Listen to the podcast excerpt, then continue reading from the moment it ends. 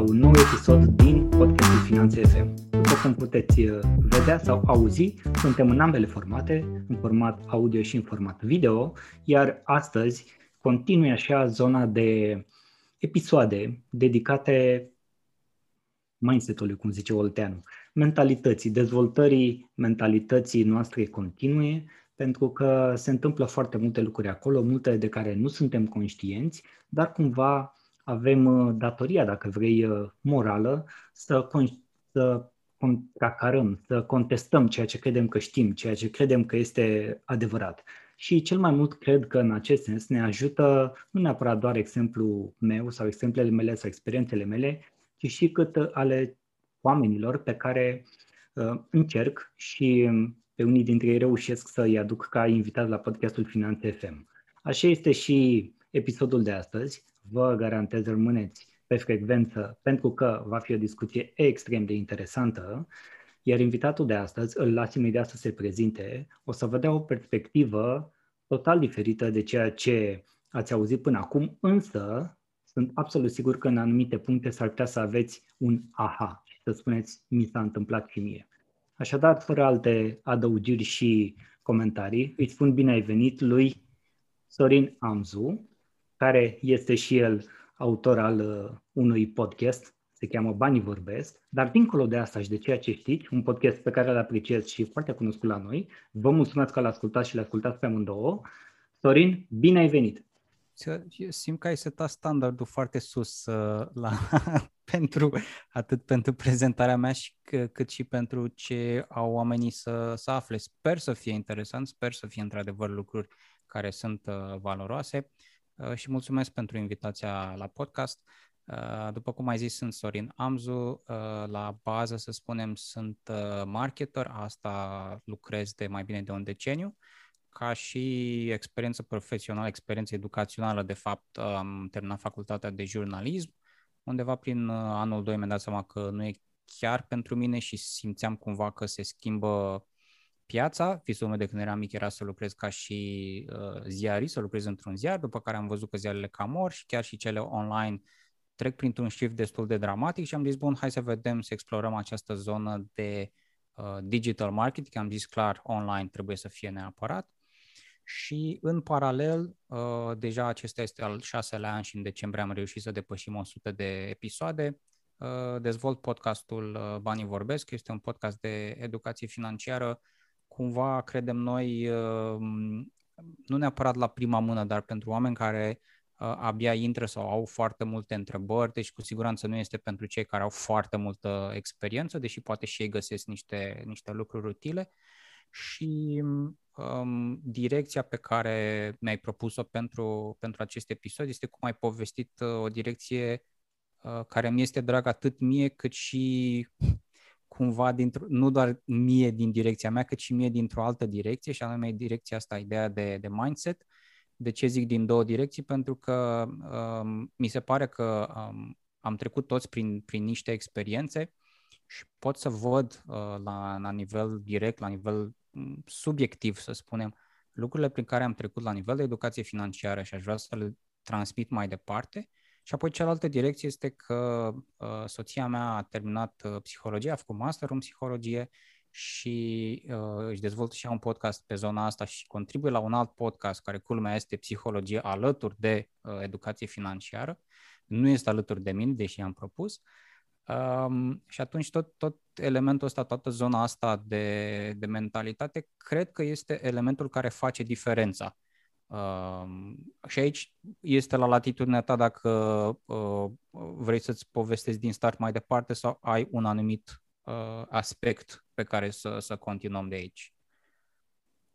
Singura chestie care îmi vine în minte acum, înainte să, să te las să continui, este că mă uit la noi și să vede că suntem în tricouri și mă gândeam așa, zic, băi, dar s-a obișnuit lumea cu zona financiară, cu oameni la costum, la cravată, așa, spilcuiți, aranjați și eu, mă, băieți ăștia doi fac educație financiară în tricou. Păi, știi de ce mi-a venit asta? Pentru că ai zis de zona jurnalistică de ziare care dispar sau le este din ce în ce mai greu să supraviețuiască în mediul actual.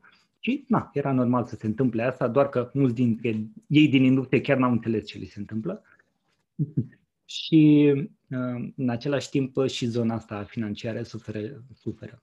S-a modificat, s-a transformat, noi oamenii vedem altfel lucrurile, vrem să fim mai lejeri, nu credem că trebuie să fim încordați și la cravată ca să vorbim de educație financiară sau să vorbim de psihologie sau alte lucruri de, de genul ăsta și tocmai de aceea chiar te apreciez că nu ne-am, nu ne-am vorbit și felicitări încă o dată pentru, pentru podcast și pentru ce faceți în, în România.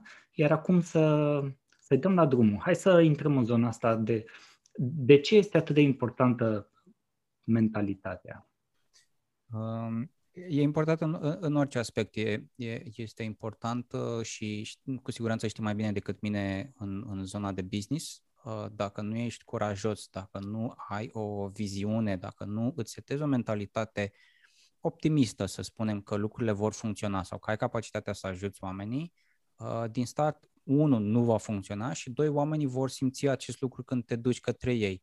Uh, da, știi, uite, vreau să-ți propun business-ul ăsta, dar eu nu prea am experiență de fapt și uh, am și prețuri mai mici, poate vrei să alegi pe alții, am început recent firma asta și e, lucrurile astea se simt, uh, se simt din start. În, în, zona, în zona financiară, în zona de educație financiară, am, am trecut prin niște schimbări și cred că multe persoane trec prin, prin lucrurile astea.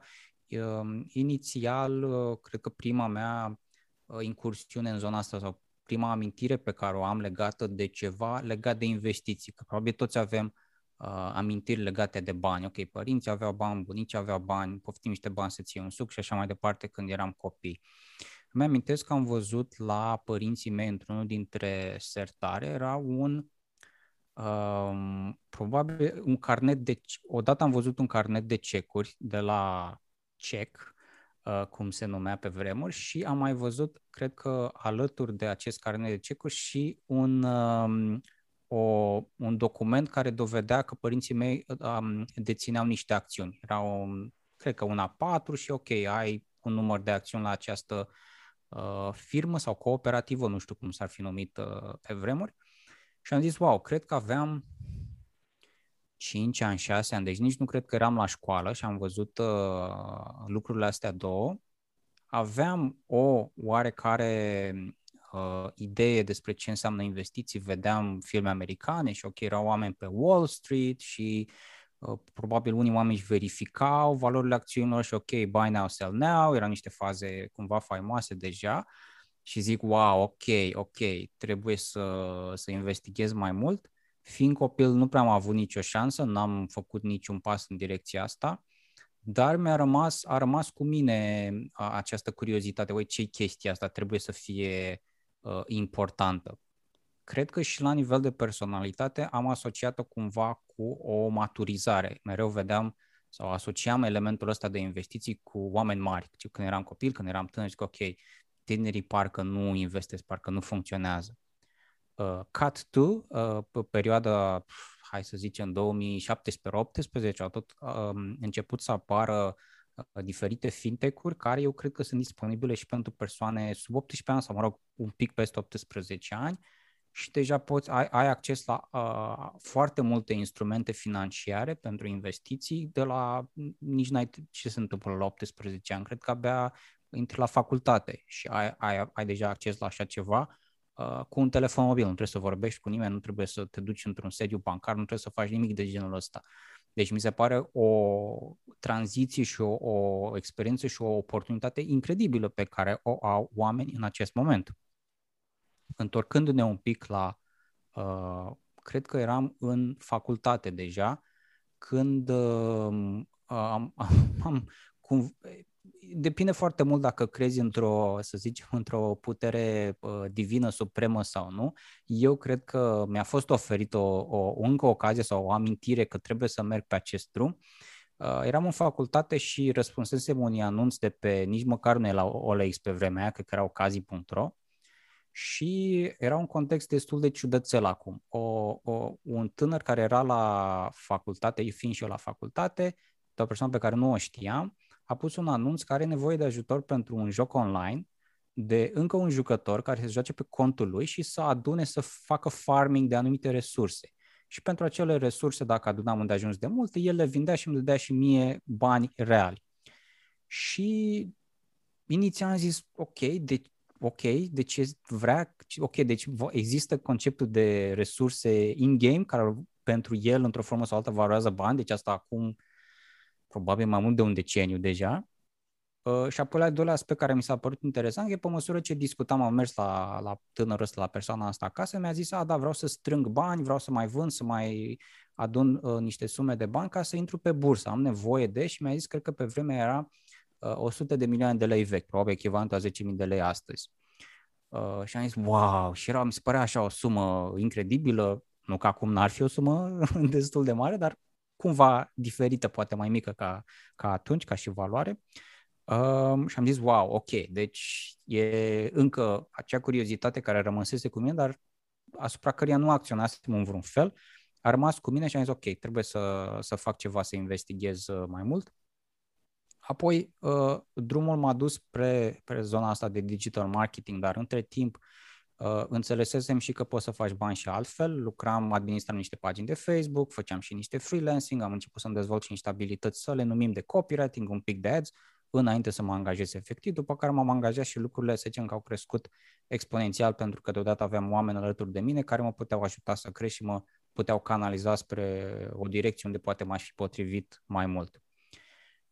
Și apoi a, lucrurile cumva au fost ca un uh, bulgăre de zăpadă. La un moment dat, uh, acum șase ani, am zis, ok, hai să facem ceva cu această curiozitate legată de zona financiară și dacă putem să dăm mai departe aceste informații, Uh, cred că acum șase ani nu, nu existau atât de multe fintech-uri, era sau nu era Revolut, n-aș putea să spun atunci, cred că era disponibil, nu cred că și, și în România, poate doar în UK sau pe unde începuse.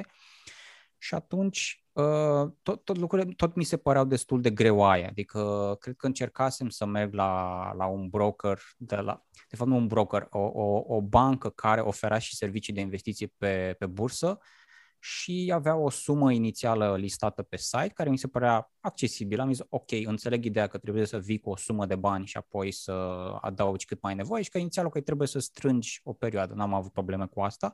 Doar că în momentul în care m-am dus în birou era o persoană foarte, hai să nu zicem antipatică, hai să nu zicem nici că n-avea chef de, de muncă, Uh, nu, nu mă vedea pe mine ca o persoană serioasă, am zis, uite, vreau să fac chestia asta, uite, teoretic am suma asta. A, nu, că suma asta nu mai este valabilă de mult timp, nu, nu, trebuie să schimbăm pe site, este uh, și cred că ajunsese să fie tot undeva la 10.000 de lei. Păi zic, bun, dar în mintea mea, eu știam, întâlnindu-mă cu tânărul ăla, că asta era de decenii. Cum să rămână? Ok, teoretic a rămas aceeași sumă, dar nu mai are aceeași putere, e diferită totuși, trebuie să se fi schimbat lucrurile.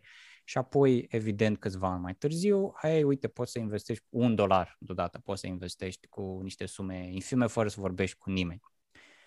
Și uh, curiozitatea a rămas cu, cu mine, m-a ajutat foarte mult acest aspect. Schimbările prin care trec oamenii este, cred că, descoperă noi instrumente. Au, wow, a apărut partea asta de cripto. Au, wow, există fonduri următoare. Au, wow, există Bursa de Valori București, există International US Stocks. Partea care uh, pe care o văd la mulți dintre prietenii mei care a rămas acolo este fix asta, partea de curiozitate și ok, există aceste lucruri.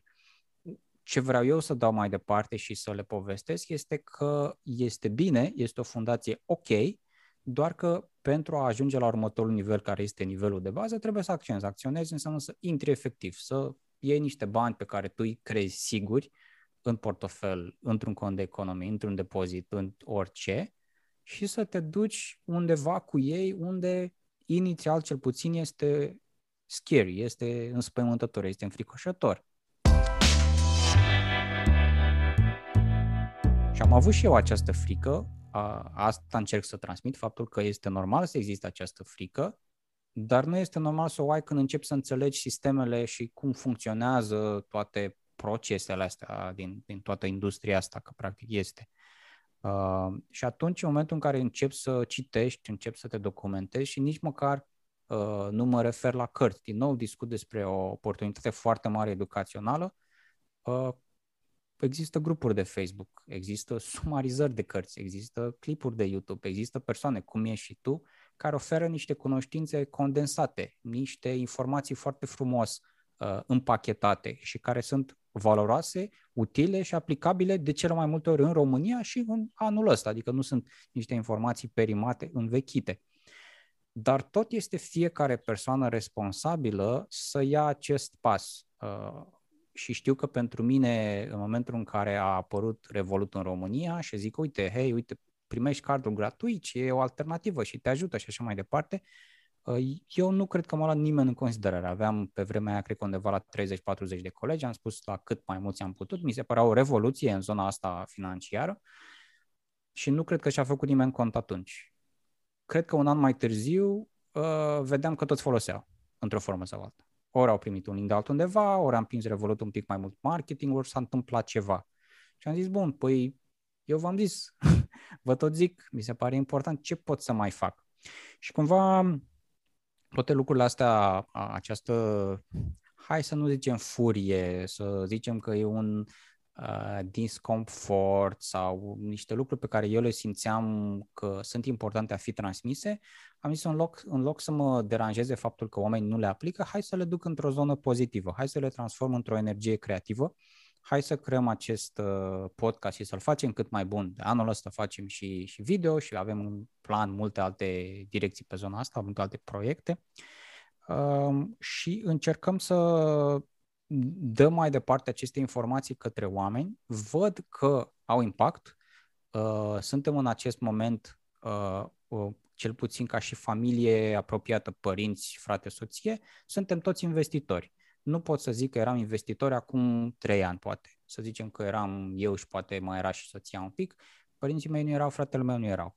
Nu era. Uh, lucrurile astea s-au schimbat, cred că este și despre ce discutam noi înainte să începem uh, discuția asta în mod oficial, despre cine îți spune informațiile, cum îți spune informațiile, cât de des afli anumite lucruri, Um, și pentru noi, din perspectiva asta, nu ni se pare o problemă să repetăm anumite lucruri. Adică eu mi-asum faptul că poate în sezonul 2 am avut un invitat sau o anumită temă și că în sezonul 5 sau 6 vom aborda fix aceeași temă, dar poate un pic actualizată. Pentru că nu-mi fac nicio iluzie, nu sunt oameni care să urmărească absolut toate episoadele și să zică, hei, uite, aici ai mai vorbit chestia asta. Și atunci, uh, mentalitate, de la mentalitate începe și cred că o greșeală pe care o văd la oameni este că își pun singuri obstacole, nu doar în zona de educație financiară, dar și în multe alte lucruri. Um, eu nu spun că nu am, eu nu am niciun blocaj, mie, de exemplu, mi-e frică de înălțimi și probabil că n-aș sări cu uh, parașuta prea curând, um, dar uh, cred că pe zi ce trece, dacă mi s-ar oferi ocazia, începe să scadă acest blocaj cumva și să încep să, să accept niște lucruri. Uh, tot așa discutam înainte despre nu neapărat la nivel de blocaj, ci la nivel de cum vedem noi partea de investiții și că suntem un pic similari pentru că ne place simplitatea. Uh, am oameni care au fost inspirați de, de podcast sau care mi-au spus, hei, uite, m-ai ajutat să ajung aici, mi-a dat curajul să, să încep să investesc, care fac trading în fiecare zi. Văd, au crescut, a, a crescut, a scăzut și așa mai departe. Eu nu sunt genul ăsta. Poate este un blocaj pe care mi-l uh, setez, poate ar trebui să fac, um, sau poate este pur și simplu modul în care mă simt eu confortabil cu partea de investiții, cum o văd eu, cum pot eu să dorm noaptea liniștit. Uh, dar cred că este nevoie din nou de, de acțiune pentru a vedea dacă ești sau nu în direcția aia. Poate sună clișeu, dar nu știi că ceva nu e pentru tine până nu încerci, măcar un pic sau măcar să vorbești cu niște oameni care fac. Că poate trading-ul nu e așa de complicat din ce văd la oamenii cu care mai discut nu e atât de complicat. Nu-mi place mie să, să, să merg acolo, dar nu e atât de complicat încât să mi se pară imposibil. Te-am lăsat să vorbești ca să acoperi, mi-a plăcut foarte mult cum ai, cum ai dezvoltat și într-adevăr, deci clar, fără mentalitatea, ne dezvoltăm, ne educăm, Uh, ok, o preluăm de undeva, facem noi ceva cu ea, se întâmplă lucruri pe acolo, ne descoperim mai bine pe noi înșine, observăm cum gândim în anumite situații, dar uh, ce este clar este că fără acțiune nu se va întâmpla niciodată nimic și nici nu știi ce și poate funcționa, exact cum ziceai acum de, de parașută. Băi, poate până la urmă doar e un blocaj al meu, că dacă, uh, nu știu, vine un prieten și zice astăzi pot să sar și pot să mai iau o singură persoană cu mine și m-am gândit să te iau pe tine și tu ai mare încredere omul ăla, dar trebuie să zici, da mă, gata, cred că a sosit momentul. Cum ai zis tu, aia mi-a vorbit uh, universul mi-a trimis un semn și a zis că asta să mă duc să sar și s-ar putea, știi bine că să-ți înfrângi o frică, cel mai bine e să faci lucrul ăla de care ți-e frică. La fel și cu trading-ul, dar băi, poate am eu un, sau eu la fel, poate avem un blocaj, să zicem că nu ne place să ne complicăm sau ne gândim că ne trebuie extraordinar de mult timp pe zi pentru această activitate și uh, ne luăm de la altele care în momentul ăsta sunt prioritare pentru noi. E mereu o cântărire de, de lucruri. Dar ce, mi-a, ce mi s-a părut super, super, super interesant din ceea ce există tu și are legătură tot cu discuția pe care am avut-o înainte să începem să registrăm, îți povesteam de metoda Silva și de cum funcționează creierul și de frecvențele uh, creierului de beta, de alfa, de teta, de delta și de ce înseamnă fiecare pentru, pentru creierul uh, nostru. Apropo, uh, vă trimit să ascultați episoadele 60 și 61 din podcastul Finanțe FM, unde i-am avut ca invitați pe instructorii mei de metoda Silva în România. Le-am pus în 2013-2014 două module, episoadele cu Cristi Lazar și Anca Jugănar, unde puteți să aflați mai multe, nu neapărat despre metoda Silva în sine, ci de cum ne putem folosi mintea la un alt nivel, să ne dezvoltăm mentalitatea astfel încât să ne folosească pentru îndeplinirea obiectivele și pentru a avea o viață din ce în ce mai bună, inclusiv financiar. Ai zis de suma aia de 10.000 de lei, că de asta vreau să mă, să mă leg. Și ziceai încă, încă de când erai uh, copil, de la 5-6 uh, ani, că ai descoperit niște lucruri. După aia știai de pragul ăsta de 10.000 de lei, ți-a zis un gamer, vai să lucrăm împreună să să facem bani, că eu vreau să trec la nivelul următor, vreau să mă duc pe bursă, știi? Și cumva după aia te-ai dus la bancă și ai dat iar de suma asta de 10.000. Cumva prin uh, mintea ta, prin uh, universul tău a circulat suma asta, știi? Și exact cum circulă și cum o întâlnești sub diverse forme, la fel se întâmplă și uh, zona noastră de uh, dezvoltare de, de mentalitate, de mindset și așa mai departe. Ne întâlnim cu anumite informații la anumite momente în viață, le luăm, le catalogăm cu experiența de viață de atunci și exact cum a zis tu, bă, eram copil, ce, na, ce să investesc, sau la 12, 13, 14 ani te gândești, băi, eram copil, eram cu ani în urmă, nu aveam posibilități să investesc așa cum am în ziua de astăzi. Și revin la ce ai zis, băi, avem telefon, în trei clicuri mi-am făcut cont, m-am autentificat sau mai știu ce am făcut, la următorul click mi-am băgat bani în cont, să zicem pe românește așa, la următorul click am dat bai, știi? Deci în momentul ăla, cel puțin, de exemplu, pe zona de cripto, să zic, este super, mega, giga la uh, îndemână. Nu înseamnă că trebuie să facem toți asta. Dar uh, copilul unui prieten are 13 ani, el este uh, TikTok și cripto. Asta face la 13 ani. Lucru pe care eu nu am putut să-l fac sau tu, pentru că nu am avut posibilitățile astea. Tocmai de aia lumea financiară s-a schimbat foarte mult, însă sunt acolo câteva fundamente și de aia insistăm astăzi și pe zona asta de, de mindset, de mentalitate, de a ne face anumită bază, sunt câteva lucruri care nu se schimbă. Și nu se vor schimba probabil niciodată, pentru că țin de natura umană și nu de lucrurile tehnice, adică de platforme, de informațiile care vin către noi, de modul în care uh, lucrăm cu uh, banii ziua de astăzi, că sunt uh, fiat, că sunt cripto, că sunt indiferent ce, ce ar însemna banii ziua de astăzi, astea sunt lucruri tehnice. Până la Dincolo de asta, intervenim noi, că eu decid ce cumpăr, ce, în ce cripto vreau să dețin, ce cripto vreau să vând. Eu decid dacă cumpăr un anumit ETF timp de 5 ani sau 10 ani. Eu decid dacă uh, mă apuc de, dacă îmi plac acțiunile din tehnologie sau nu. Știi? Și toate lucrurile astea se strâng așa într-un univers care se, întorc, se întoarce către, către noi. Uh, și pentru că am intrat un pic și am povestit și am zis, ai zis și tu și am atins și eu acum în ce am vrut să zic de, de platforme, asta hai să explorăm un pic uh, și ai vorbit și de, de fintech-uri, ai zis de Revolut, apropo, disclaimer, Revolut nu plătește acest episod, deci chiar dacă îi pomenim numele, nu este o, o reclamă, ci pur și simplu vorbim deschis de un fintech care oferă foarte multe opțiuni pe, pe piața noastră, inclusiv în zona de uh, investiții, de achiziții, să zicem în cripto, cu toate că nu le dețineți, atenție. Nu? Zic bine, Sorin, pe Revolut nu deții, ci doar tranzacționezi, trebuie să te muți după aceea în alte portofele dacă vrei să scoți înapoi banii. Și um, mai este un fintech pe care eu vreau să-l menționez, pentru că este chiar mai bun decât Revolut. Se cheamă Paystera, PAYSRA, foarte mulți nu au auzit de el. El provine din Lituania, este prima instituție care a emis monedă electronică în Lituania încă de acum 16 ani de zile este un fintech cu tradiție Nu este ceva ce s-a înființat în ultimii trei ani de zile și de un an și jumătate este prezent în România și foarte axat pe zona de companii. Au inclusiv bani de România, cu toate beneficiile asociate, prin bănci partenere de aici, iar companiile care l-au descoperit deja aproape că nu mai folosesc băncile clasice deloc. Poți să-ți plătești inclusiv taxele la stat din contul de acolo. Adică, na, uh, am ajuns, iată, la un alt nivel de banking, dacă vrei să numești așa, făcut printr-un fintech. Iată încă un lucru pe care îl aducem în atenția celor care ne urmăresc sau ne vor asculta.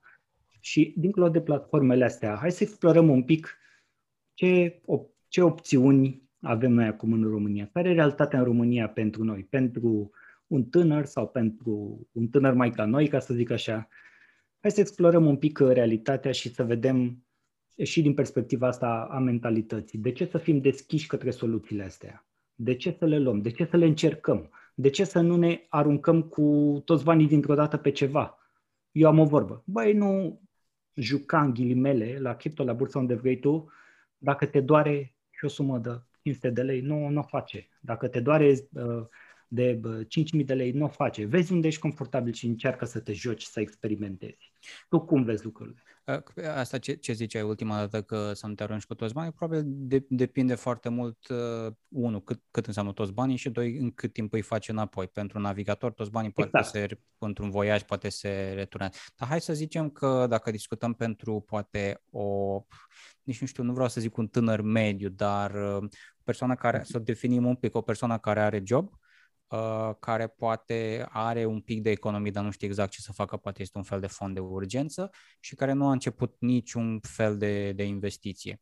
Uh, ca și... Sorin, două, două secunde, două secunde. Cât e, cât e salariul mediu net prin România? E vreo 2700, 800 de lei? Nu, s-a dus, s-a dus 3000 de lei? 3300 S-a dus mai mult de 3... dată, da. da. 3000, 3000 pentru așa pentru un calcul simplu, 3000 de lei net. Da? Deci un om care are job câștigă în România mediu net 3000 de lei. Dacă mai este și într-un cuplu, se presupune că sunt 6000 uh-huh. de mhm. lei.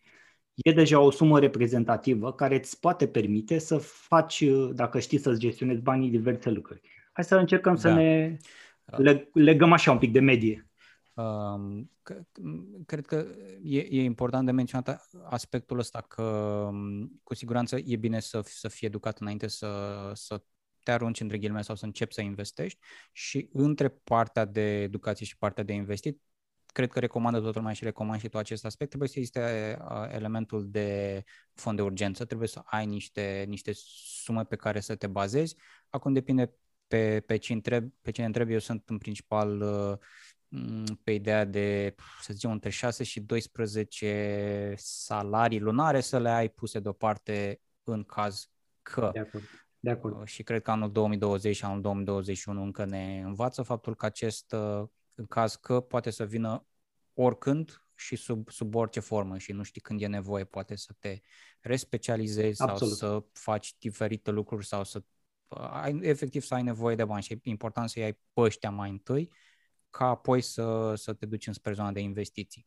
Apoi, la nivel de sume, ai vorbit de 3.000 de lei plus 3.000 de lei, 6.000 de lei. Cred că depinde uh, inițial uh, care sunt uh, sumele pe care, care sunt cheltuite pentru casă, să zicem, că este o chirie, că este o rată și ce mai rămâne din nou după ce există și acest fond de urgență. Să presupunem că ar fi între 1000 și 2000 de lei, care cred că este o sumă ok, din nou depinde și ce fac persoanele cu, cu acele sume. Am uh, colegi care se duc în vacanțe, în, hai să zicem, pre-2020, care ieșeau foarte des în oraș, uh, persoane care poate zic, bă, mie chiar îmi rămân banii ăștia, chiar vreau să fac ceva cu ei. Bun, să presupunem că vorbim mai mult cu acele persoane, să zicem că sunt mai departe uh, pe acest drum. Uh, la nivel de sume, cum ai spus și tu, s-a, hai să nu zicem s-a, s-a liberalizat, dar s-a dezvoltat foarte mult uh, zona asta datorită fintech-urilor și datorită uh, business-urilor și brokerilor tradițional, tradițional care au Uh, care au existat de atât timp uh, în România și care au oferit o portiță mai joasă la nivel financiar de intrare. Astfel, acea sumă de 10.000 de lei care era și la un broker care mă interesa pe mine, deodată undeva, cred că, uh, cred că în 2020, poate după carantină, dacă nu chiar mai devreme din 2020, s-a dus undeva la 3.000 de lei.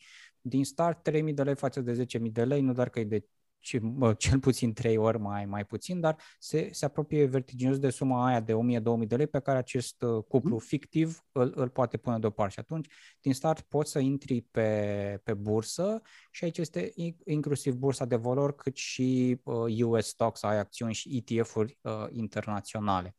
Uh, suma asta e important de menționat că trebuie plătită inițial, după care poți să depui în principal cam ce, cam ce sume dorești și la fel există uh-huh. broker și broker, cred că sunt uh, broker chiar care nu au o sumă minimă, uh, discutăm de broker unde, unde deții într-adevăr acele opțiuni. Cum ai menționat mai devreme Revolut și fintech-uri similare, uh, funcționează un pic diferit. Adică eu dacă cumpăr de 1 dolar, 5 dolari, poate pot să încep cu sume atât de mici, cumpăr o parte dintr-o acțiune Apple sau Tesla, adică cumpăr fracționar, eu nu dețin uh, a, a, acele acțiuni, nu le pot extrage, pot doar să le tranzacționez, că le-am cumpărat și ideea ar fi, ideea clasică, uh, buy low, sell high, o cumpăr la un anumit preț, aștept să crească niște ani, uh, eventual îmi dau și dividende și e important de menționat că și în Revolut se primesc aceste dividende și uh, apoi vând când mie mi se pare ok, când simt că a crescut îndeajuns de mult. Uh, steluța, asteriscul pentru mine este, ok, dacă oamenii intră pe această zonă, dacă sunt într-adevăr serioși pe zona de investiții, um, sumele pe care le-ar, le-ar depune acolo, preferabil lunare, adică trebuie să-și creeze un obicei, să nu fie sume de care să aibă nevoie uh, deodată. Pentru asta este exact acel fond de urgență. Poate nu este vorba de o Uh, recalificare sau o schimbare a profesiei, ci poate este vorba de niște cheltuieli medicale, cum poate se mai întâmplă mai des în, în perioada asta. Uh, de ce zic uh, că e important să, să, nu, să nu se facă exit, să nu se scoată banii de acolo? Pentru că în momentul în care oamenii au cumpărat orice ETF, acțiune, de ce alte instrumente mai există, le-au cumpărat la prețul X, ele să presupunem că au crescut la prețul X ori 2 Uh, în momentul în care ei ies și zic, ok, vreau să-i scot, vând acțiunile astea și le cumpăr eu poate peste o lună, well, prețul peste o lună nu va mai fi acel X inițial, va fi probabil tot X ori 2 sau X ori 1,95 să spunem și atunci are sens să stai mai mult în piață. Și aici este un, o, o vorbă care îmi place mie foarte mult.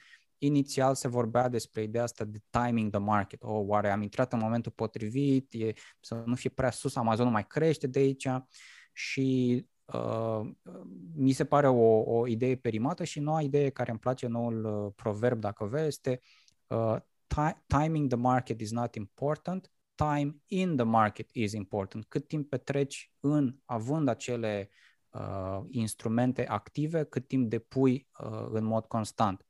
Uh, eu în acest moment am 34, urmează am 35 anul acesta, însă am colegi cu care discut și pe care am reușit să-i conving Uh, să înceapă niște investiții, chiar și dacă sunt uh, micuțe cu sume mm, mici, dar să-și creeze un obicei, e, ei au undeva la 22-23 de ani, deci au practic mai mult de un deceniu, între ghilimele, înaintea mea, pe care îl pot uh, mm. crește. Și este de ajuns să, este de ajuns să căutați orice um, grafic sau orice calculator legat de dobânda compusă și în general legat de cum cresc Uh, acțiunile, cum crezi valorile lor și ce sumă investești inițial, ca să vedeți că, că o diferență imensă între dacă începe să investiți la 30 de ani, 40 de ani și dacă începe să investiți la 18, 20, 25 și așa mai departe.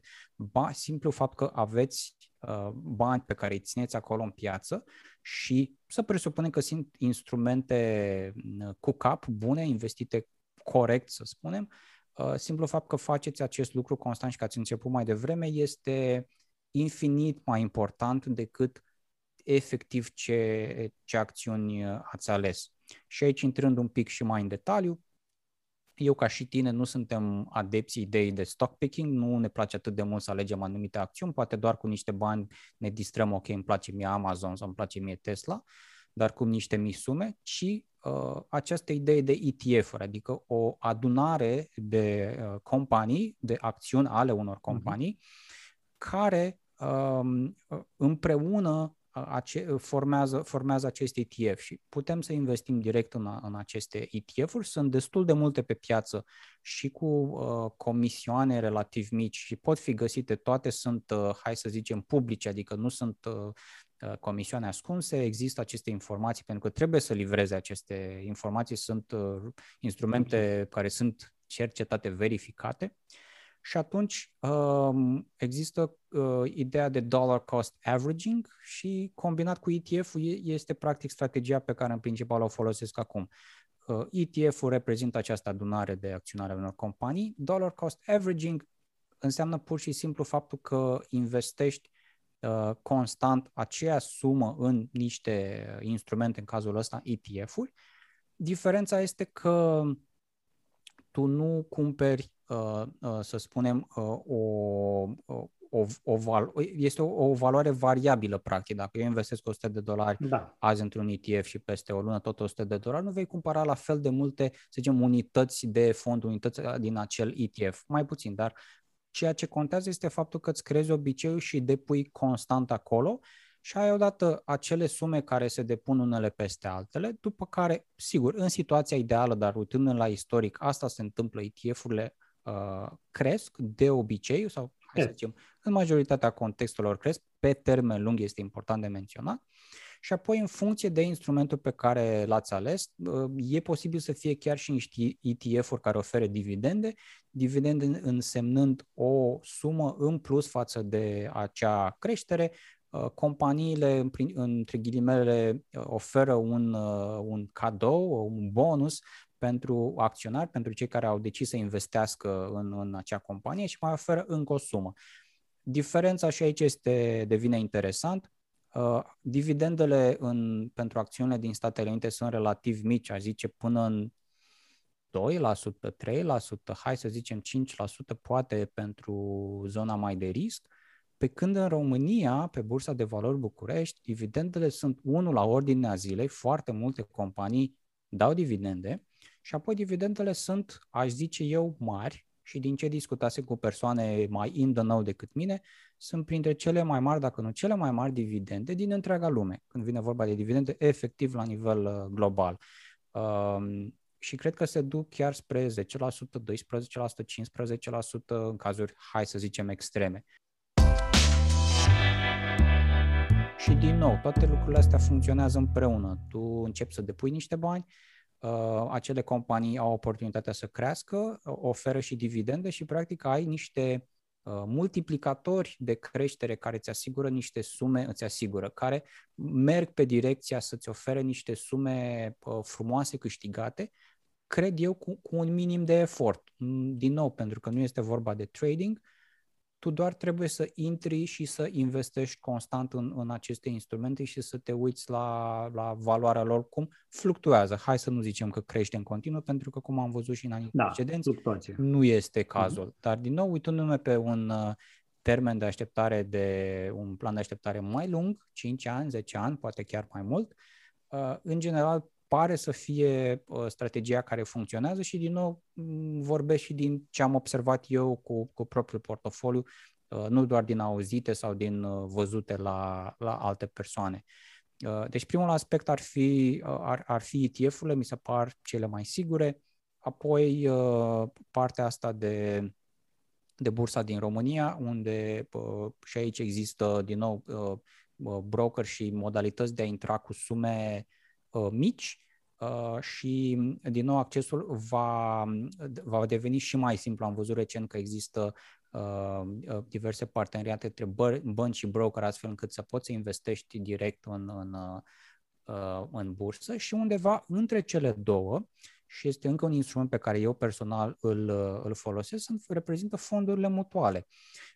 fondurile mutuale care dintr-o anumită perspectivă pot fi considerate tot un fel de, de ETF, sunt, reprezintă o adunare de o grupare de, de acțiuni, se investește într-un singur uh, instrument, dar instrumentul înseamnă că investește în spate, de fapt, în mai multe, mai multe companii. Și este fonduri mutuale pentru companii din România. Deci, deși eu nu sunt Uh, de, deși eu nu investesc direct pe bursă, în mod indirect în aceste fonduri mutuale investesc și în companii din România. Fondurile mutuale, în general, și cred că este uh, peste tot așa, sunt uh, actively managed. Cineva se uită în mod constant la aceste fonduri și uh, reglează proporțiile companiilor, adaugă sau elimină companii și pentru acest aspect mai se adaugă un comision. Eu zice că este micuț, în anumite contexte este sub 1%, dar trebuie, da, da, e okay. trebuie citit cu atenție în întregime prospectul de detaliat și, din nou, tot legat de, de acces și cât de simplu a devenit în ultima perioadă, uh, părinții mei sunt investitori pentru că sunt investitori prin uh, aplicația lor de, de banking online, direct acolo tot așa nu au trebuit să vorbească cu nimeni și au activat opțiunea și își pot transfera bani din contul curent în acest cont uh, pentru de, de fonduri mutuale. Uh, și trebuie să recunosc că eram, uh, hai să nu zic sceptic, dar uh, nu știam exact cum va funcționa. Eram foarte entuziasmat în momentul în care am mers și am semnat contractul și am zis, cool, ok, o să uh, depun în mod constant. După care lucrurile, sau cumva poate planurile noastre s-au schimbat un pic și uh, eram decis să închid, uh, să închid contul. Vreau să-mi retrag sumele, am zis nu mai vreau să-i duc altundeva, nu mai. Și am fost șocat să văd că în termen de cât să fi fost, 2019, 2020, poate un an jumate, a, a fost o creștere de între 20 și 30%, cam așa ceva. Erau cumva două fonduri mutuale și cred că media era de 20 și ceva la sută. Ca și context, la ce se raportează americanii și cei care vor să se pensioneze, între ghilimele, investind în ETF-uri și în instrumente sigure, randamentul pe care, la care visează ei, între ghilimele, este undeva la 7% pe an. E, um, compara 7% cu două, aceștia, să zicem, 20% și din nou o acțiune în care am investit doar uh, inițial sau câteva luni uh, niște sume, după care nu m-am mai atins de, de platformă, am fost șocat să văd, mă miram și eu când am văzut, unul, că mai este contul activ și doi, după atâta timp și doi, că fără intervenția mea, alte persoane s-au ocupat de, de ce trebuia în spate, astfel încât creșterea să se, să se întâmple într-un stadiu normal și din nou uh, verificarea a fost făcută anul trecut, deci în 2020, care a fost un an ciudățel, nu că anul 2021 nu ar fi. Deci recapitulând un pic, uh, lucrurile sunt mult mai simple în ziua de azi, Uh, ETF-urile mi se par uh, sigure, fondurile mutuale, dar trebuie să citiți cu atenție comisioanele și apoi dacă sunteți într-adevăr interesați de, și de partea de dividende sau vreți clar să investiți în anumite companii și Bursa de Valori uh, uh, București. Asta cel puțin cu niște sume uh, mai micuțe. Apoi, există și niște instrumente pe care discutam împreună și înainte să, să înregistrăm. Uh, inter... faptul că fintech-urile se dezvoltă atât de mult, uh, apar tot felul de oportunități. Se pot investi în loans. Um, dacă există o companie care vrea să construiască un bloc în Lituania, Estonia și așa mai departe și vrea să strângă bani nu de la bănci, ci de la investitori individuali, există platforme care îți oferă posibilitatea asta și poți să contribui un pic, iar randamentele sunt și acolo destul de interesante, doar că și aici aș prefața spunând că trebuie citit cu atenție prospectul detaliile legate de aceste platforme. Există riscuri, dar atât timp cât riscurile sunt uh, asumate într-o formă sau alta, Uh, procesul oricum este foarte simplu, foarte transparent, deci nu ar trebui să fie, să fie probleme. Și apoi să nu eliminăm, să nu trecem pe lângă elefantul din cameră fără să nu vorbim și un pic despre cripto. Uh, depinde și foarte mult cum, cum privesc oamenii aspectul ăsta. Eu îl privesc destul de mult ca o zonă speculativă, adică, da, poți să ai creșteri foarte mari, poți să ai și scăderi foarte mari, Uh, este o piață foarte volatilă, cred că indiferent de ce uh, cripto vrei să folosești, există și o serie de, uh, de scamuri. Am, am, au fost situații când am văzut oameni care și-au pierdut bani pe niște monede fictive sau care erau reale, dar după aia n-au mai fost o săptămână, o lună mai târziu.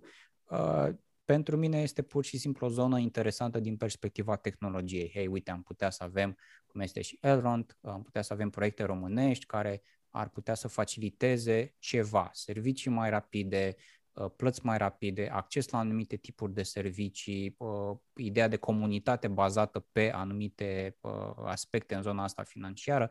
Cred că Elrond a făcut foarte mult pentru și încă face pentru educația financiară din România, chiar dacă este într-o zonă deocamdată cel puțin strict cripto. Um, și asta aș, aș pune-o exclusiv în zona de play money, deci o, nici nu știu, n-aș putea să dau un procent, poate 1%, 2% din portofoliu total să fie și în astfel de zone măcar, cum ai zis și tu, măcar să testezi, să vezi cum e, dacă îți place, dacă are sens să te duci mai mult sau dacă vrei să te duci mai puțin. Trebuie important să poate să fii și acolo un pic pentru că este o piață în dezvoltare și există și acolo o oportunitate. E păcat măcar să nu înțelegi cum funcționează și să intri un pic și acolo.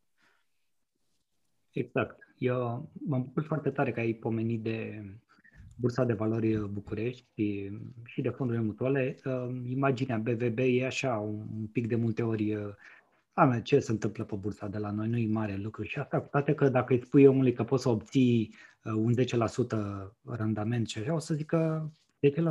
Chiar poți să obții pe BVB 10%? Păi, da, chiar poți și culmea anual. Adică uh, se întâmplă asta constant, adică dacă te uiți în, în urmă, ca să nu mai zic de dinamica din ce în ce mai bună de pe piața aero, unde sunt uh, din ce în ce mai multe societăți românești care au prins curaj, se listează, vor să ia bani din piață și uh, alte lucruri de genul ăsta. Deci iată că și la noi se mișcă lucrurile. Dincolo de asta, exact cum, uh, cum ziceai, uh, clar merită să, să ne îndreptăm atenția și către, către fondurile mutuale și de ETF, să înțelegem diferența între ele, să înțelegem ce înseamnă uh, administrat activ, ce înseamnă să poți să-l schimbi pe uh, bursa liberă, de-aia se cheamă exchange, da?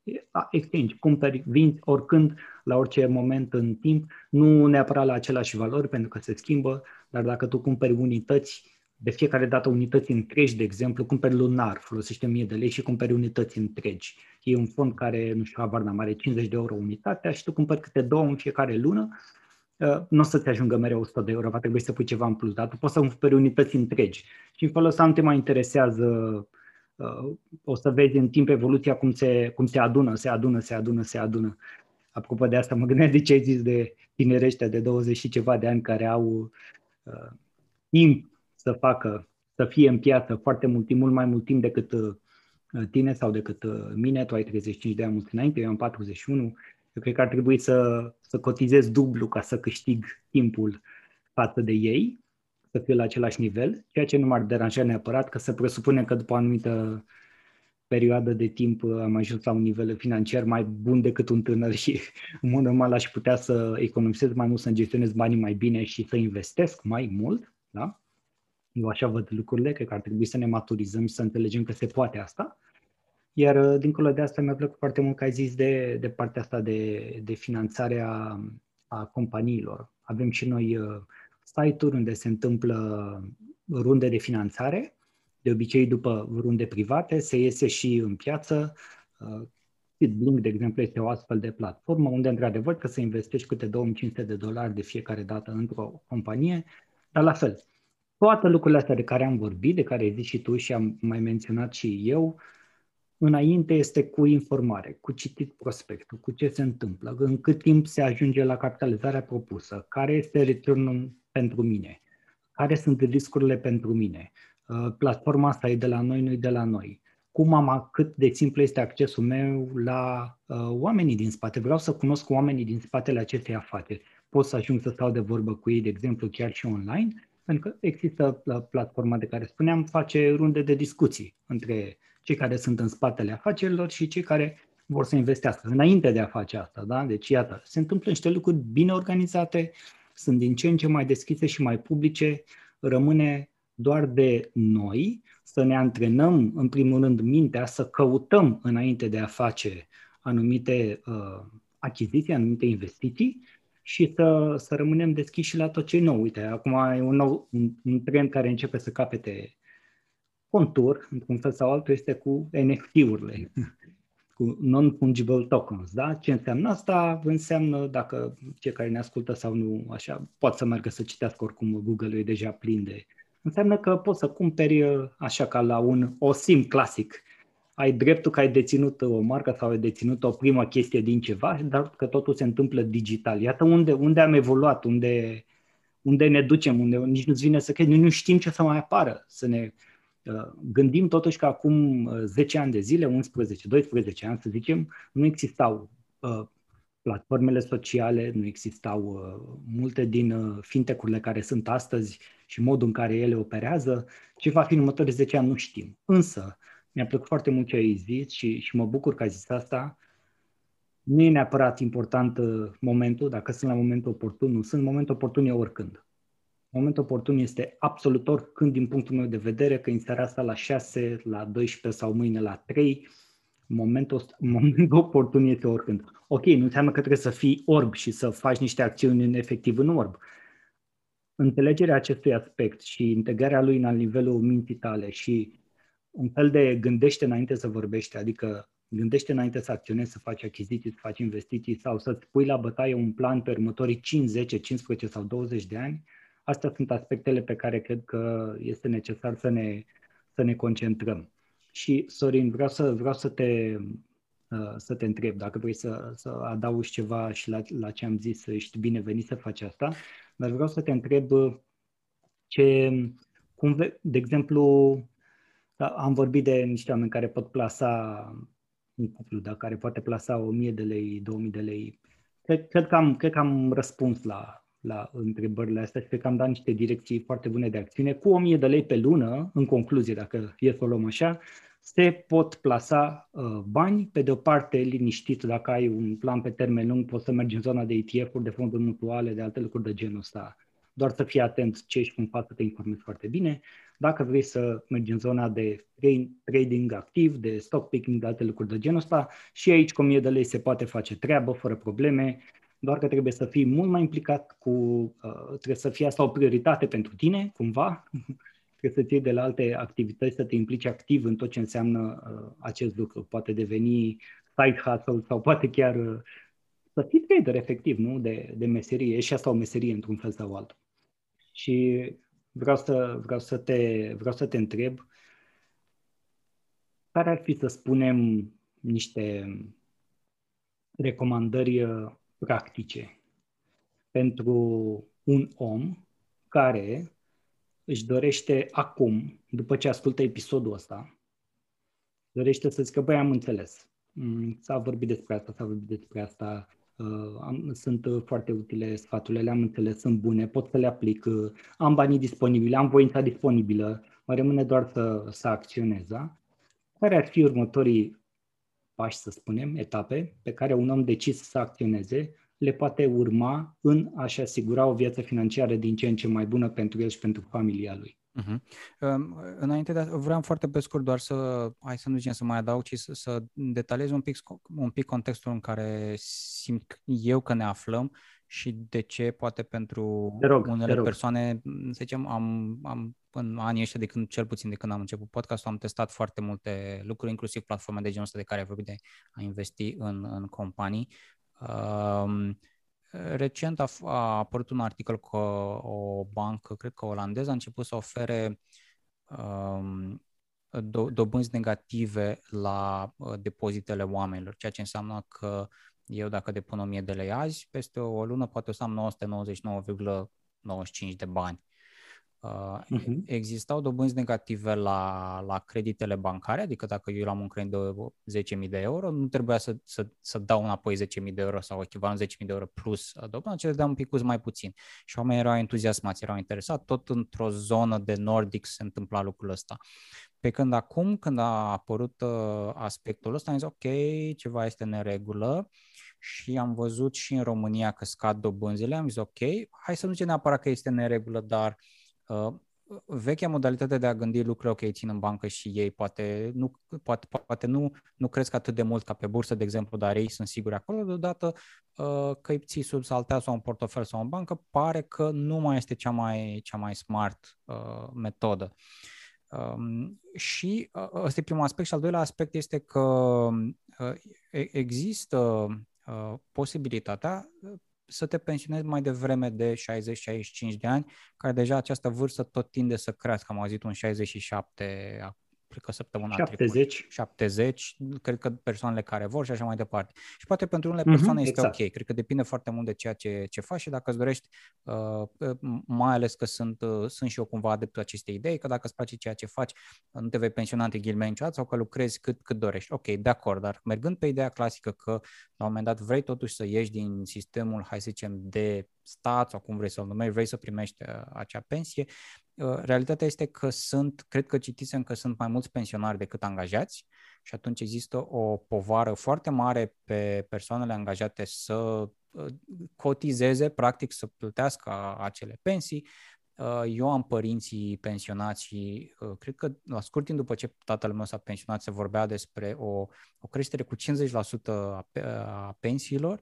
Nu știu de unde sunt extrași acești bani uh, și atunci am zis ok, este un, e un context complex, dar nu benefic pentru persoanele care fac lucrurile în mod tradițional. Și atunci trebuie să privim lucrurile, hai să nu zicem altfel, Uh, ca să sune ciudat, ci altfel față de cum am fost învățați noi, tot revenind la ideea de, de mentalitate și cum eram percepuți, eu am primit informații despre ideea că banii se fac greu în principal și că trebuie să-i economisesc, să-i țin. Uh, asta am primit în familie, însă uitându-mă uh, în, în, în, în multe contexte în media internațională, filme americane și vorbind cu persoane din alte țări, pentru ei este absolut normal să, să, să ai investiții la bursă. Vedeam recent un, uh, un interviu cu Steve Jobs, cred că era prin anii 80 sau 90, cred că prin 80 chiar, și vorbea pe un cal- despre un calculator pe care urmau să-l lanseze, care imaginați, imaginați-vă că era un calculator 4, 80, era mai, mai vechi de 40 de ani, uh, care era foarte uh, vechi și ca și display ce putea să afișeze, cred că nici nu era color, dar avea o aplicație dedicată de stocks. Și recent uh, îți povestisem și ție, mi-am luat un, un iPhone mai vechi ca să testez această aplicație Clubhouse. Printre aplicațiile preinstalate, am fost surprins să aflu, nu știam, există și aplicația de stocks. Și am zis, ok, deci este la fel cum este aplicația de weather, este o chestie de care ne folosim, hai să spunem zilnic sau când avem nevoie și este o chestie pe care ne putem baza și care este esențială pentru supraviețuirea noastră, americanii, sau cel puțin din zonele unde m-am uitat eu, partea de, de acțiuni și în general zona de investiții pare să fie o chestie esențială, este o chestie din uh, viața de zi cu zi. Pe când la noi în România nu simt deloc acest lucru sau cel puțin nu la marea majoritate, că despre asta vorbim. Noi, că suntem în cercul nostru și în grupurile noastre de Facebook de educație financiară, toți par să fie similar cu noi, că de asta ne-am adunat acolo. Și atunci, revenind la, la întrebarea ta, primul, primul lucru foarte important pe care oamenii uh, ar trebui să-l facă este să acționeze. Dacă ai, ai descris situația cu această no, persoană fictivă, are banii, a înțeles faptele, vrea să facă ceva, păi să facă ceva. Aia ar fi, fi primul pas. Uh, vreau în același timp să le dau oamenilor uh, încrederea sau să le dau, să le explic noțiunea că a greși, chiar și într-o zonă financiară, nu este un lucru rău neapărat, este pur și simplu o, o metodă de a învăța. Și aici îmi, îmi plăcea foarte mult um, o, tot un, un fel de proverb sau un mod de a explica faptul că acest termen de fail din, din uh, limba engleză este poate fi interpretat ca și first attempt in learning. Adică, efectiv, da, am vrut să învăț la vioară. Probabil că nu o să, să cânt la vioară, probabil nu o să fiu foarte bun la început. Este, este absolut normal. Uh, evident, cum ai spus și tu, nu te arunca cu toate sumele, poți începe, începe cu sume foarte mici și există instrumente unde poți intra astăzi, în anumite instrumente chiar nici nu trebuie să-ți verifici identitatea, vai, unde am pus factura de la întreținere ca să poți să dovedesc că trăiesc aici împreună cu buletinul, cu scan, depinde de sistem la sistem, dar în mare parte toate s-au digitalizat, toate sistemele, se poate începe de uh, astăzi și primul pas este, este să înceapă. Din nou, steluțele rămân dacă oamenii au sumele alea, dacă nu intru cu sume foarte mari și dacă au măcar un fond de urgență 3 luni, 6 luni de uh, salarii lunare.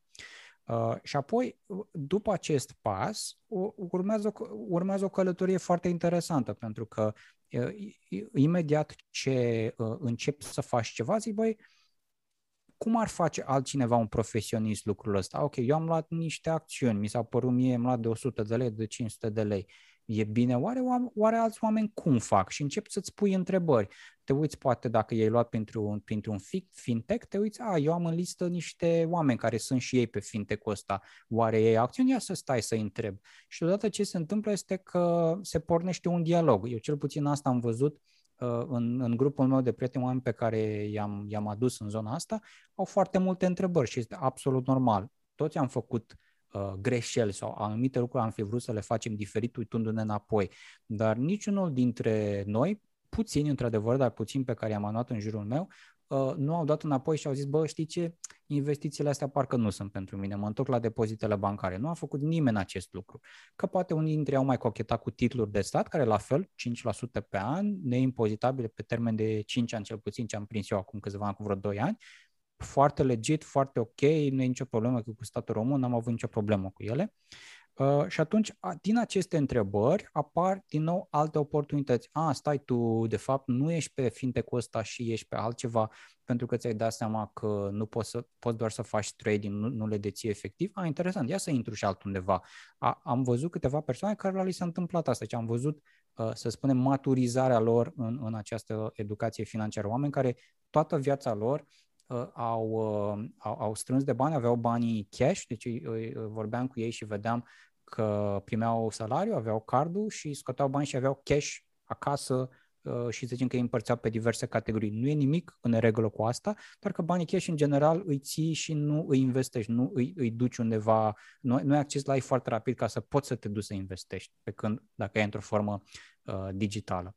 Uh, și după ce apar aceste, aceste conversații, cred că apar și alte oportunități de, uh, de investiție, adică fie că sunt persoane mai, uh, mai departe în această călătorie, fie că sunt persoane care uh, sunt uh, din start, voi eu n-am intrat pe fintech ăsta, am intrat din start pe, pe zona asta, știu pe cineva cu fonduri mutale, mi-au plăcut mie fondurile mutale, uite să-ți dau niște detalii. E, și ce începe să, să se întâmple este că dintr-o singură acțiune inițială, eu cred că mai puțin de un an, dacă oamenii uh, continuă să pună întrebări, să fie curioși, și să, să depună bani, să, să fie acolo cu, cu sumele alea în, în piață, să miște, să miște acele sume, uh, cred că vor descoperi oamenii că, că în, în mai puțin de un an vor avea uh, bani plasat, plasați în diverse alte instrumente, vor începe să compare randamentele și vor începe să, să analizeze și să înțeleagă ce se întâmplă acolo. Cred că de ce este atât de importantă partea de mentalitate și apoi partea de acțiune? Este pentru că în momentul în care sunt, și cred că poate la noi, la români, este mai, mai uh, aparent lucrul ăsta, se, se simte mai clar. În momentul în care ai banii undeva, ai investiții, ai pus, ai dus, nu mai sunt fizic ai tăi, nu mai sunt acasă, deodată începe să-ți pese un pic despre de ce se întâmplă cu ei. Zici, bă, ok, dar eu i-am acolo totuși în contul bancar, nu i-am fizic în mână, dar totuși știu că pot să mi transfer. Acum aproape orice bancă are transfer instant între bănci, între alte conturi și așa mai departe. Dar nu e atât de obicei, nu este atât de simplu să-i, să-i scoți. E simplu, dar nu dură, nu, nu, eu simt că nu este instant. Ceea ce mi se pare un lucru bun, pentru că încep să, ca investitor, încep să spui întrebări, băi, am acolo pot să mai adaug, pot să-i mut, uh, care sunt alte instrumente, ia să încep să mă informez. Um, și cred că a, a, această acțiune este cea care, care declanșează totul. Um, este normal să, să le fie frică oamenii, este normal să fie reticienți, dar deja după, mai ales după ce se întâmplase și cu atâtea caritasuri și ce s-a mai întâmplat la noi, după, hai să spunem, 2000-2010 deja, avem uh, decenii întregi de dezvoltare pentru toate instrumentele astea, pentru cunoștințele pe care uh, le distribuim și pe care există în piață, astfel încât riscurile sunt, nu vreau să zic nule, dar sunt foarte mici. Eu, când eram copil, ziceam, băi, da, într-adevăr, dacă îi pun pe bursă, poate îi pierd pe toți. Acum, realitatea este că tu poți să verifici ce se întâmplă cu banii tăi absolut în orice moment, la fiecare secundă poți să verifici. Dacă simți că scade ceva și zici, băi, nu mai, nu mai vreau, simt că nu mai pot, poți să ieși din acea poziție. Deci nu este o problemă, nu mai este ca pe vremuri când uh, trebuia să sun pe cineva și zici, ba, ce se mai întâmplă cu acțiunile mele sau mai degrabă cum vezi în filme. E posibil să nu se fi întâmplat în România asta niciodată, nu știu, n-am trăit prin acele perioade în contextul ăsta. Dar ce pot să spun este acum este uh, atât de simplu și simt eu atât de necesar ăsta este poate lerul mai important, că partea cu ușurința nu am făcut eu să se întâmple, la fel cum nici partea de, de necesitate nu am făcut eu să se întâmple, însă este de ajuns să ne uităm și la propriile joburi și la contextul un picuț mai larg, dar tot, măcar uh, românesc dacă nu internațional, uh, nu mai este de ajuns. Modul în care făceam lucrurile sau ne gândeam la bani nu cred că mai sunt de actualitate și a venit această latură care a venit, eu greșit spus că exista din totdeauna, s-a dezvoltat, a, venit, a devenit mai vizibilă și a zis, hei, uite, noi suntem aici și oferim niște soluții concrete, reale, testate. Nu vrei să începem să avem un parteneriat?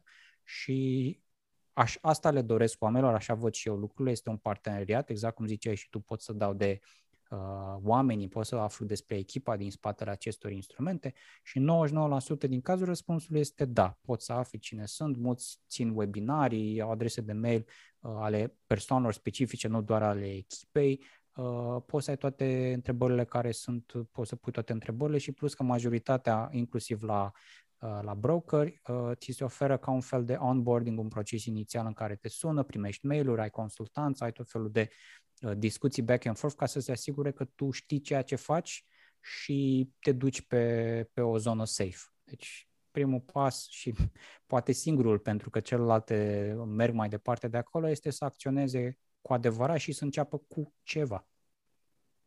Exact. Și aș mai uh, aș nuanța un pic și aș zice uh, ce ar fi util să înțelegem. Noi în România venim cu un pic de istorie diferită în spate, după niște zeci de ani în care s-au întâmplat niște lucruri care în altă parte erau deja obișnuință la noi, nu existau deloc. Și mă refer nu doar la posibilitatea de alegere, de pur și simplu ce aveam. Și asta a influențat foarte mult mentalitatea și cultura de la noi privitoare la bani și nu numai, și la alte lucruri din, din viața noastră. Ideea este că avansul tehnologic a venit pe toată planeta cam în același timp. Nu putem să spunem în România că nu avem acela tehnologie, iată, avem unul dintre cele mai bune interneturi din lume, da? ca viteză și ca suntem foarte tari la capitolul ăsta, uh, se întâmplă și la noi uh, evoluțiile destul de repede. În același timp, cred că trebuie să ne asumăm un pic faptul că suntem, cum se spune, early in the process. Adică nu avem că toate lucrurile, nu trebuie să ne punem cenușă în cap dacă, uh, cum ai zis tu, dacă fail, dacă pierdem niște bani, dacă uh, ne jucăm cu niște sume și nu se mai întorc și nu trebuie să ne punem cenușă în cap, nu trebuie să considerăm că pentru noi nu o să funcționeze niciodată, ci pur și simplu în diversele etape ale anumitor lucruri din viața noastră suntem early in the process, adică încă e prea devreme încât să trag o concluzie și să zic că treaba asta nu poate să funcționeze pentru mine.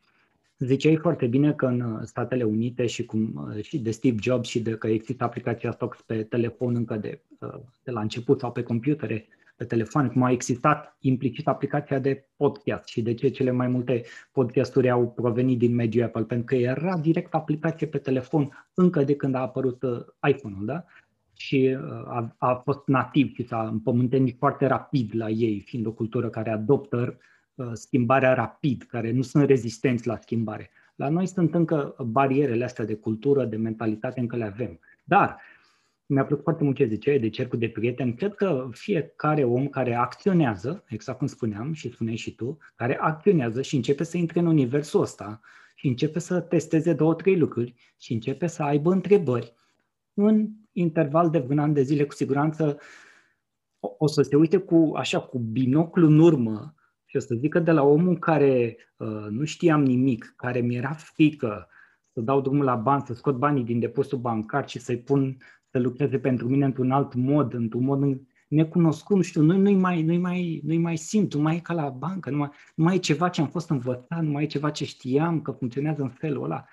Odată ce treci de frica asta și intri în universul ăsta și începi să testezi și începi să te acomodezi și începe să devină oarecum normalitate după un an, doi, nici nu mai ai altă, altă, altă cale de întoarcere, ba mai mult de atât, ai șanse foarte mari să influențezi într-un mod pozitiv și pe alții din jurul tău să îmbrățișeze această uh, mentalitate și mai departe acest mod de a acționa în, uh, în viața lor și de a-și duce uh, viața financiară la un alt nivel, pur și simplu. Da?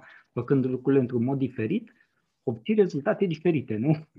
Altfel, întoarcem la colegul de bancă Einstein care zicea că dacă facem fiecare zi același lucru, ar fi o nebunie să obții rezultate diferite, nu? Cam, cam așa le, le văd și eu. Suntem doar la început la anumite lucruri, la anumite lucruri. În rest, cred că suntem uh, foarte bine poziționați și în România, avem totul la câteva atingeri de sticlă pe telefon distanță și nimic nu ne oprește în a uh, acționa și a începe să intrăm în, uh, în zonele astea.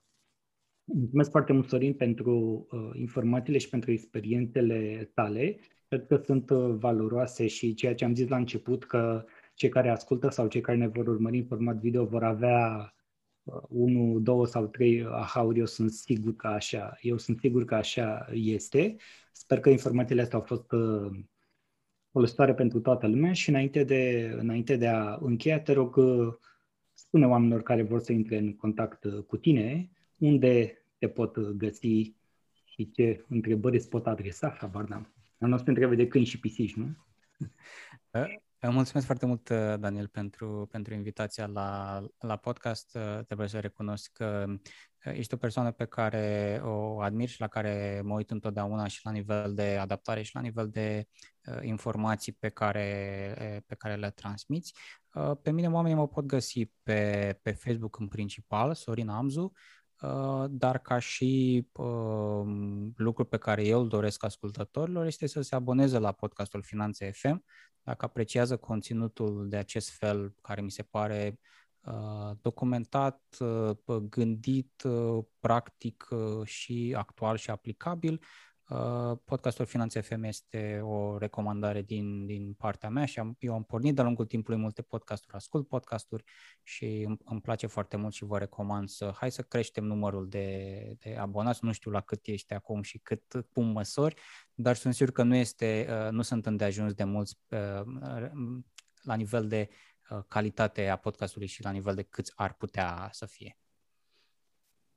Mulțumesc foarte mult, Sorin, apreciez această recomandare făcută, făcută live și uh, știi bine că îți uh, întorc acest uh, compliment. Vă mulțumim că ne-ați uh, ascultat, că ne-ați urmărit și dacă v-a plăcut, știți mai departe ce aveți de făcut și pe rețele sociale, like, share, subscribe, comment, puneți întrebări, vi se va răspunde la întrebări, uh, eu sau Sorin, dacă nu știm, ne interesăm mai departe și cu siguranță vă răspundem la întrebări. Vă mulțumim și vă dorim zile frumoase în continuare.